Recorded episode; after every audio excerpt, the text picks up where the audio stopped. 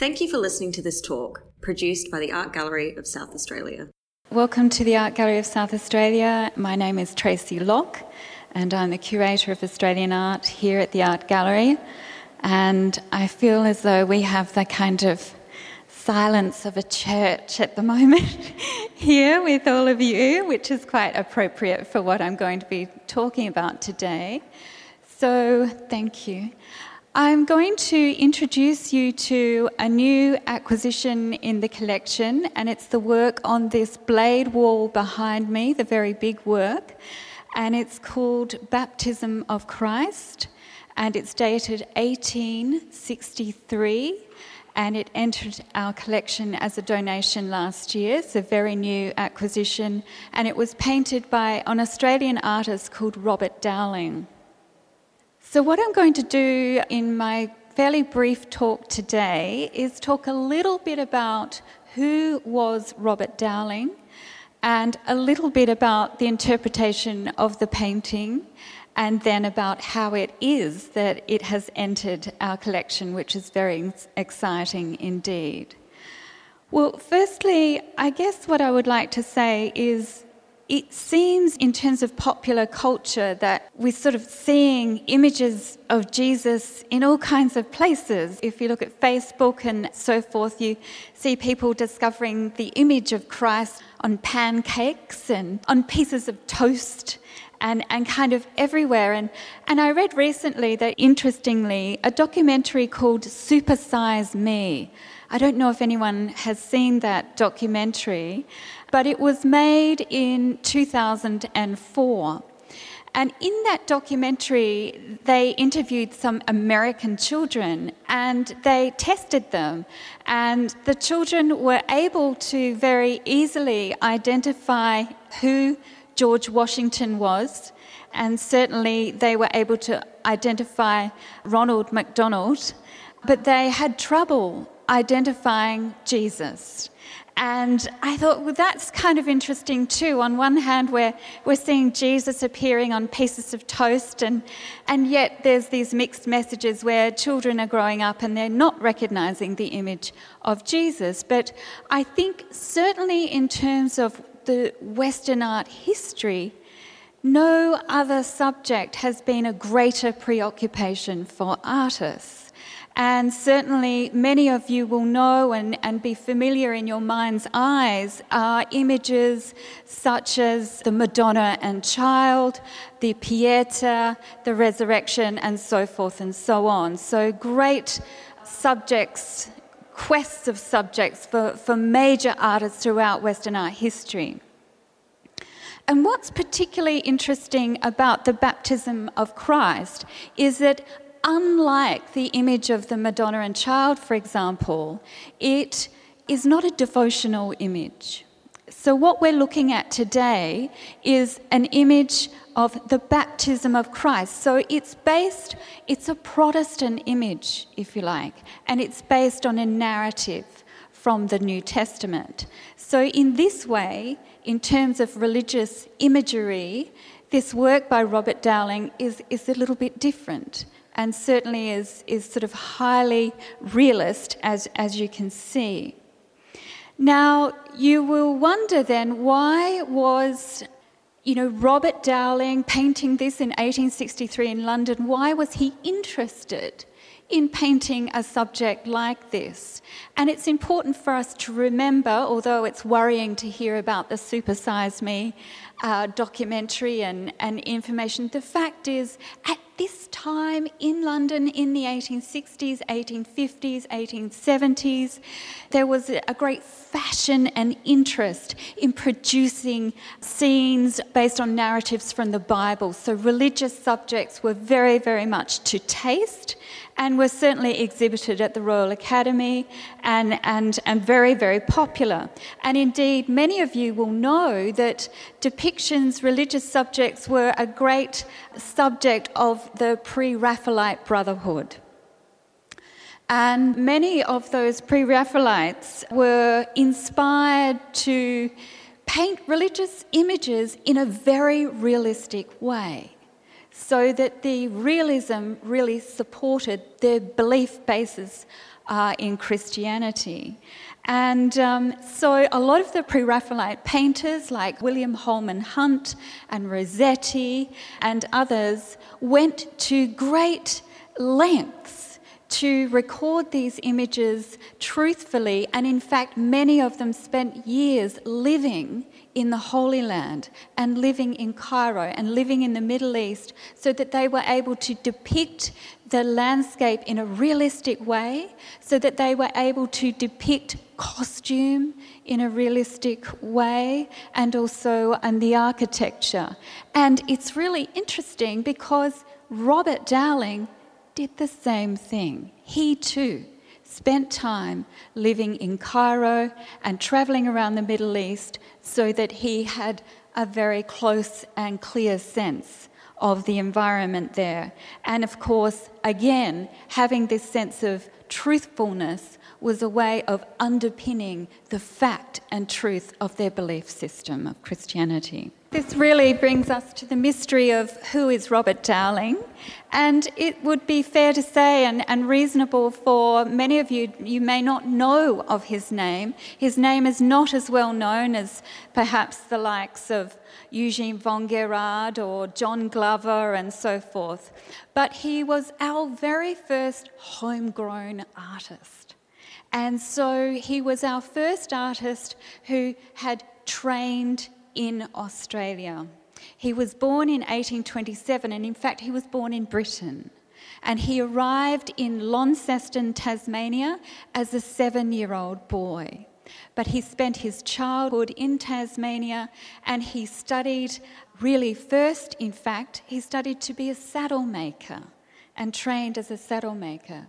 But his calling was to the visual arts, and he studied with a major uh, such as Thomas Bock and artists like Henry Mundy, portrait artists working in Launceston in Tasmania at the time, and another portrait painter called Frederick Strange. So he switched careers, if you like, and trained here.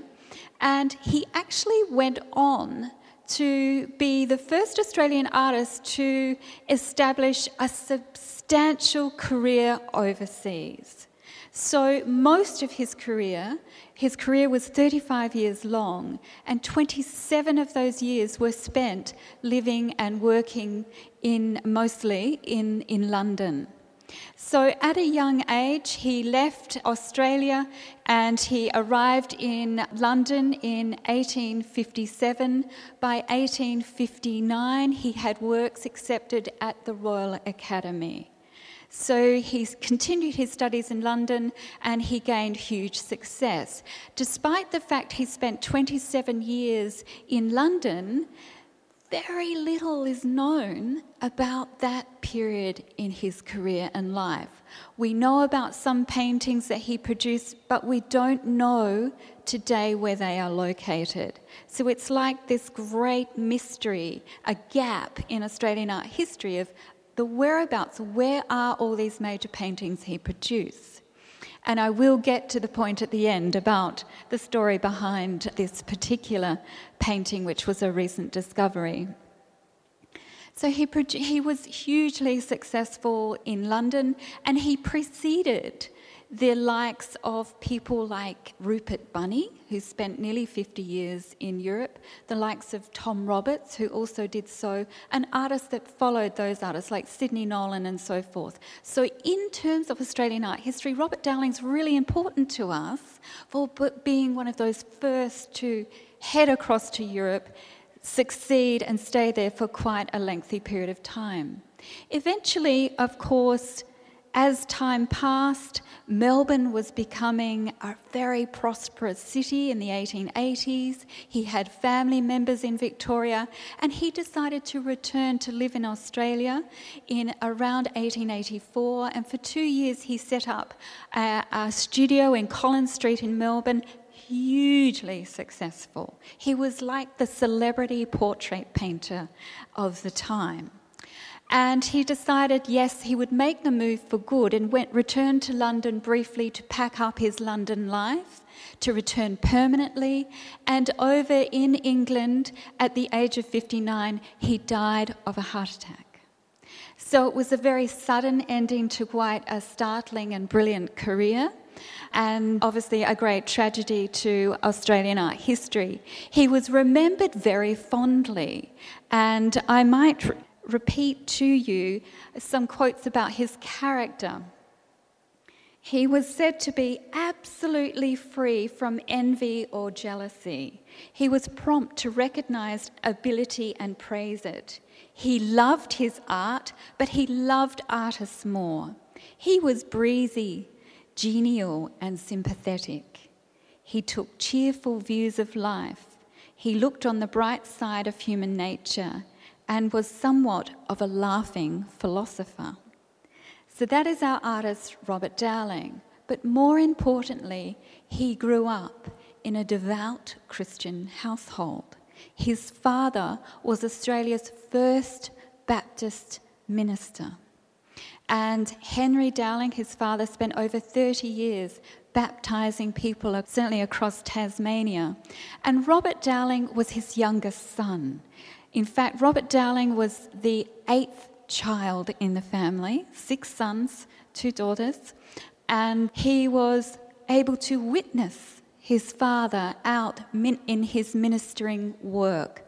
His father was quite uh, evangelical, and his father was renowned for his anti transportation views, anti slavery views, and in fact, Robert Dowling himself was he was named after a controversial anti-slavery figure, Robert Hawker, Reverend Robert Hawker.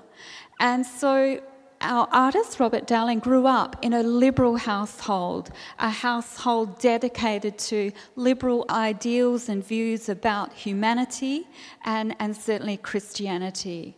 And we're really lucky here at the Art Gallery of South Australia because we have a major painting by John Glover in the collection, a beautiful masterwork, and it depicts Robert Dowling's father ministering a baptism. And so we're thrilled to have the connection here. But Robert Dowling himself, many of you will know with, with Baptists, you make the decision as an adult to become baptized and enter into living the life in the name of, of God and Christ. And you make that as an adult. And in fact, it was at the age of 24 that Robert Dowling made that decision, and his father fully baptized him. So it's a full adult immersion in water. And so you see, with this kind of upbringing, reading the Bible daily at home in his life and making that commitment to his religious beliefs, it infused his own works of art, which brings us to this very subject baptism of Christ. So, this is a subject that had actually preoccupied Robert Dowling from the 1850s. He made a few attempts at it, but this is his largest version. And as I say, he completed it in London in 1863, and it was displayed at the Colnaghi Art Dealership in Pall Mall in London to favourable reviews. But by 1865, this masterwork huge in scale. In fact, his largest and single most ambitious London painting disappeared without a trace. And what it seemed was the a gentleman by the name of Sir Peter Coats purchased this painting in London in 1865, but then it disappeared. And it disappeared for over 150 years. Recently, and I'll just mention two out of interest Sir Peter Coats uh, belonged to a family of thread manufacturers in Scotland, the biggest makers of threads, I'm led to believe, in the world at the time. And also Baptists, of course. So it was purchased by Peter Coats and then disappeared. In 2018, the scholar, the Australian arts scholar John Jones, received a message from some people in Scotland. And those people were from the Sir Thomas Coats Church in Paisley. And Paisley is a small town about 20 minutes' drive out of Glasgow in Scotland. And they had traced John Jones down because John Jones had written a book and had researched the life of Robert Dowling. And they traced John Jones down to say, We're contacting you. We believe you are the authority on Robert Dowling because we have a large painting in our deacon's office in our church in Paisley. And when they say church, the church in Paisley, in which this painting was hap- uh, hanging in the deacon's room, a, was about the size of our own St. Peter's Cathedral here in Adelaide. So, seated about a thousand people, a substantial church. They contacted John Jones because it was being deconsecrated. And the congregation was closing, and they had only a matter of weeks to strip everything out of the church they contacted John Jones to say, Look, we've got this painting and it's signed Robert Dowling, and we think you might be able to help us. And of course, John Jones was absolutely shocked because he'd been looking for this painting his whole career. He'd known about it being exhibited in London in 1865, but he didn't know where it had gone. And there it was, it had turned up in, um, in the office of the church. And it had only been with that church in Paisley uh, since 1930. Prior to that, it had been uh, in other, one other church and in other members of the family. But um, Peter Coats was also a great supporter of the Paisley Art Museum, and he acquired other examples of Robert Dowling's work for that museum. So I then received a phone call from John Jones to see whether the gallery would be willing to receive this painting as a gift from the trustees of the Paisley, uh, Sir Thomas Coats Church in Paisley. And of course, we were delighted because, in fact, of course, John Jones was very aware of this, that we have a substantial collection of Robert Dowling's work here in the Art Gallery of South Australia's collection because Robert Dowling was the, one of the single most important figure and portrait painters working from the 1850s to the early 1880s. And we have examples of his Aboriginal portraits, a wonderful landscape, and a few other portraits. So to have an example of his religious subject matter is an incredible thrill to us because his 27 years working in England, as I say, his work was very much commingled and mixed up with other practitioners working in London at that time producing similar work. And the work has disappeared. We can't find it. So there's not a lot of examples of the work he produced in London now in Australia. So we're thrilled to have this work enter our collection and to um, represent his religious subject matter, but also that it is deeper than that because we know his history and his childhood in Tasmania, his commitment to Christianity and his belief systems, the fact it's a subject of, you know, really what was his father's own ministry is, is really tremendously personal and wonderful for us. So, enough of that. What I would really love to do is point out some aspects to you in the painting.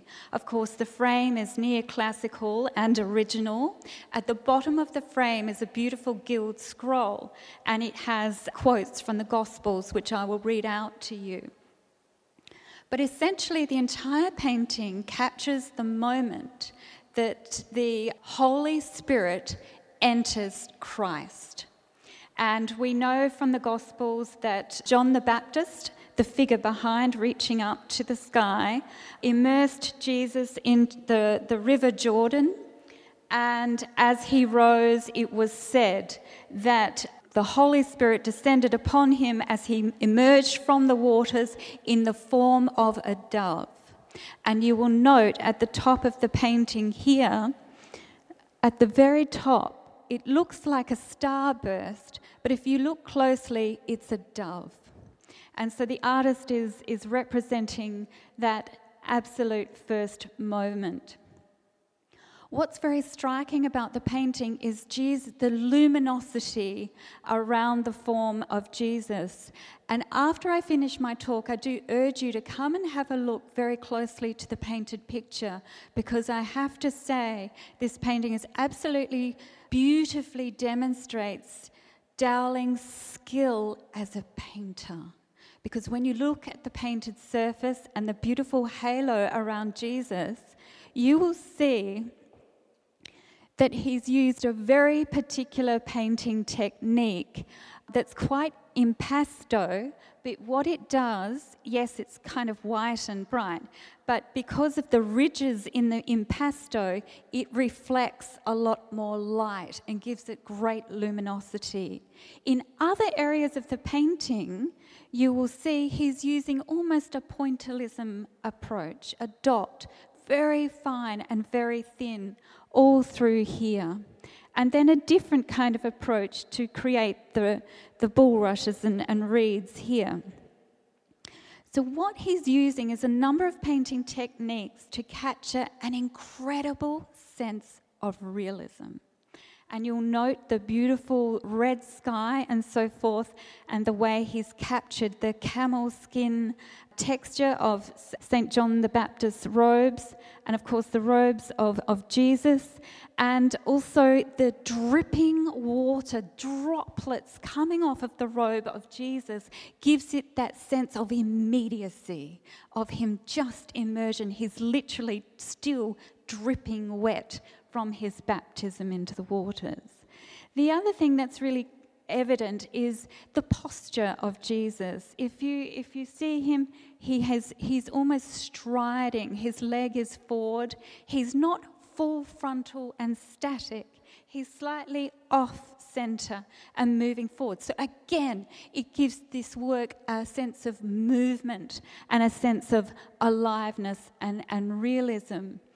Um, and of course, the image of Jesus is classic. That image that we've come to know essentially in, in Western art history since about the fourth century. He's got long hair and, and, and a beard, and of course, he's holding his hand on his heart. Now, what kind of woke me during the night recently was the revelation that I actually think, and you can debate with me if you like, and I'll show you an image, but it, the face of Jesus looks very much like Robert Dowling himself. And so I have a theory, I have no proof, uh, but I have a theory that I, I do wonder whether, in fact, the face of Jesus was modeled on, on himself. But that brings me to the point being that what's really powerful here is the artist is really saying, even in the scale of the picture, he, the figure of Jesus is literally life size. We know this because the conservator at Art Lab fitted exactly into his form where he was standing in front of it the other day. And it's literally life size. What he's saying here is this is real. I believe this, and this is real, and it's true, and it's my life's work. So it's a very, very inspiring work for us to acquire. It is very personal, as I mentioned, but it is also presented to you today after over a year of painstaking cleaning. Because when John Jones got the phone call from our trustees in Scotland, the work was in original condition. So, since it was painted in 1863, it had never been cleaned. The frame was damaged. The symbols of the Passion at the very top, the goblet, and the crown of thorns and the, the crucifix were all damaged. And some of the cherubs' faces in the corners, the ornaments in the corners of the gilt frame were also damaged. And these were all conserved by Art Lab.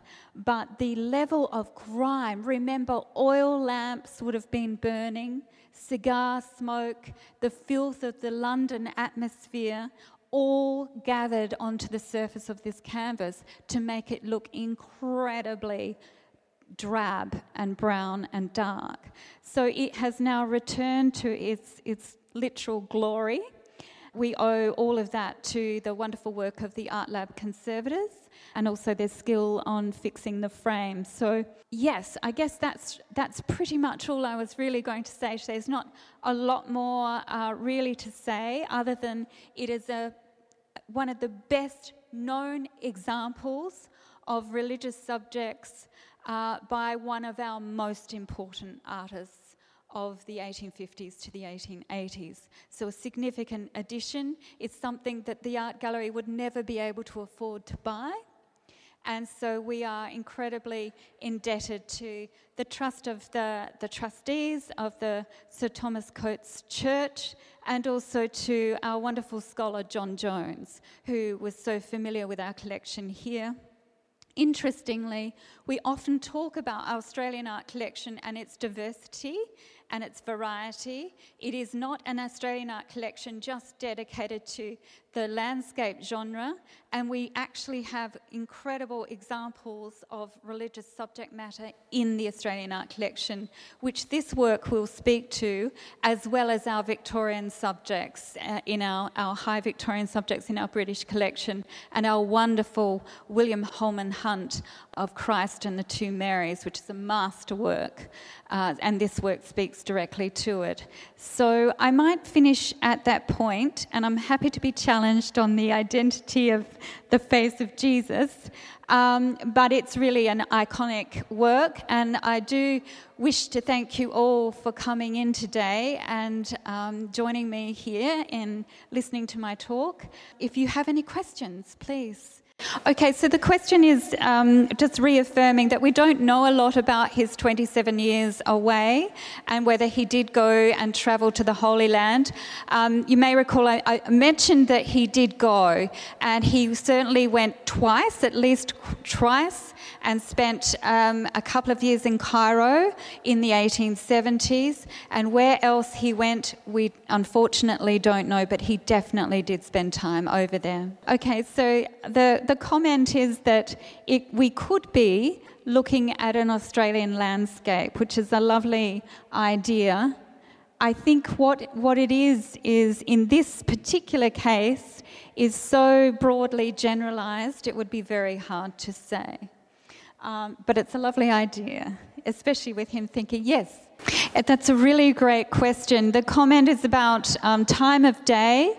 I'm quite certain it's close to sunset. And the one thing I did fail to do with my preparation is reread uh, my Gospels and find out whether there is a recording of whether it was a particular time of day. Perhaps somebody here knows, but I don't know. But to me, it reads as, as late afternoon and, and sunset.